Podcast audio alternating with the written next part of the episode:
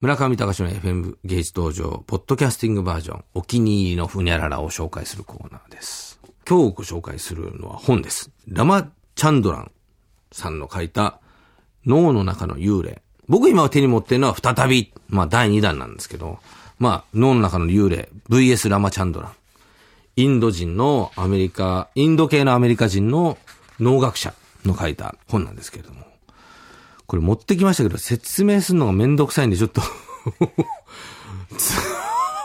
まあ、今流行りの、まあ、脳専門誌ですよ、これ。脳に関しての専門誌なんですけど、まあ、つまり脳はありとあらゆる文脈において騙されてると。というか脳からの信号で人間は司られているということが、まあ、いろんなこう症例を説明しながらですね、あるんですけれども、まあ、アートについてもちょっと書いてるわけですよね。つまりあのアートとは何か。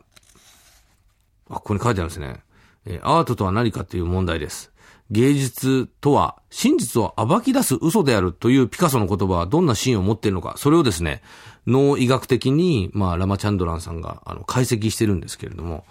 サバンというですね、サに、ウに点々に、小さいアに、うん、サバン。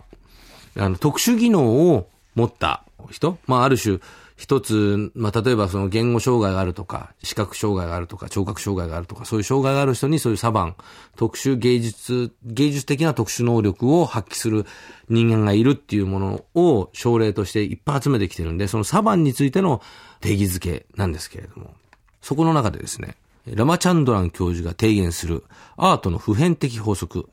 1、ピークシフト。2、グループが 全然わかんない、これ。僕、あの、読んでる、あの、文脈の中ではね、わかるんですよ。ピークシフトとは何かとか書いてあるんでね。つまりまあ、そのサバンがですね、まあ本当に、例えば、馬が走ってる映像をテレビで見て、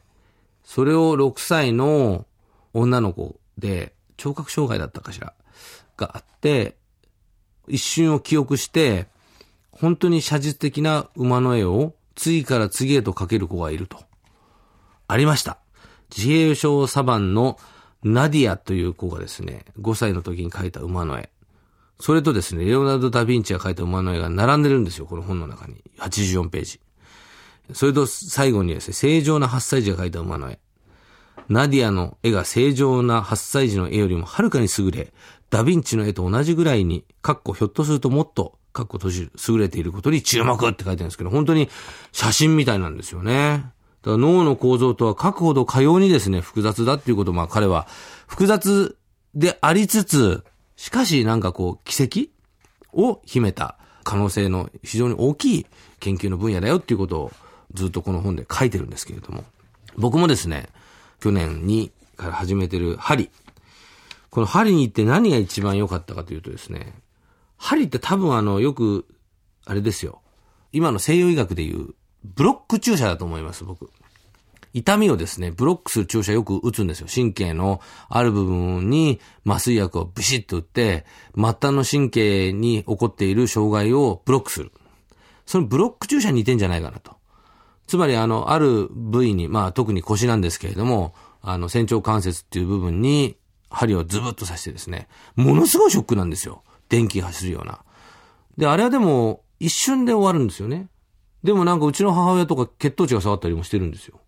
だからあれはやっぱりこう、ブロック注射とはちょっと違うのは、ブロック注射はケミカルなエフェクトなんですけれども、針はですね、神経の信号の断絶とか接続とかを、まあ、針によってこう、うまく調整、チューニングするんでしょうね。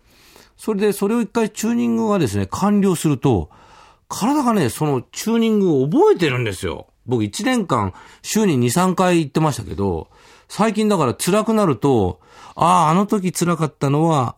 首と腰のあの辺に針を支えたなっていうのを頭でですね、思い出すと治るんですよ。わかります？皆さんこれ。だからそのサバンの女の子がですね、テレビでパッと見た瞬間に馬のものがピッとこう記憶できたように、脳みそがですね、覚えてるんですよね。その、なんか、針を打たれた時の感覚を。これね、僕びっくりしてます、今。で、今はね、月に1回ぐらいしか行ってなくても、意外と正常なんですよ。前はね、3回行ってもダメだったんですけど、ちょっと去年入院してからですね、ちょっと行けなくなっちゃって、忙しくって。で、1ヶ月に1回ぐらいしか行けないんですが、辛くなった時に思い出すと治っちゃう。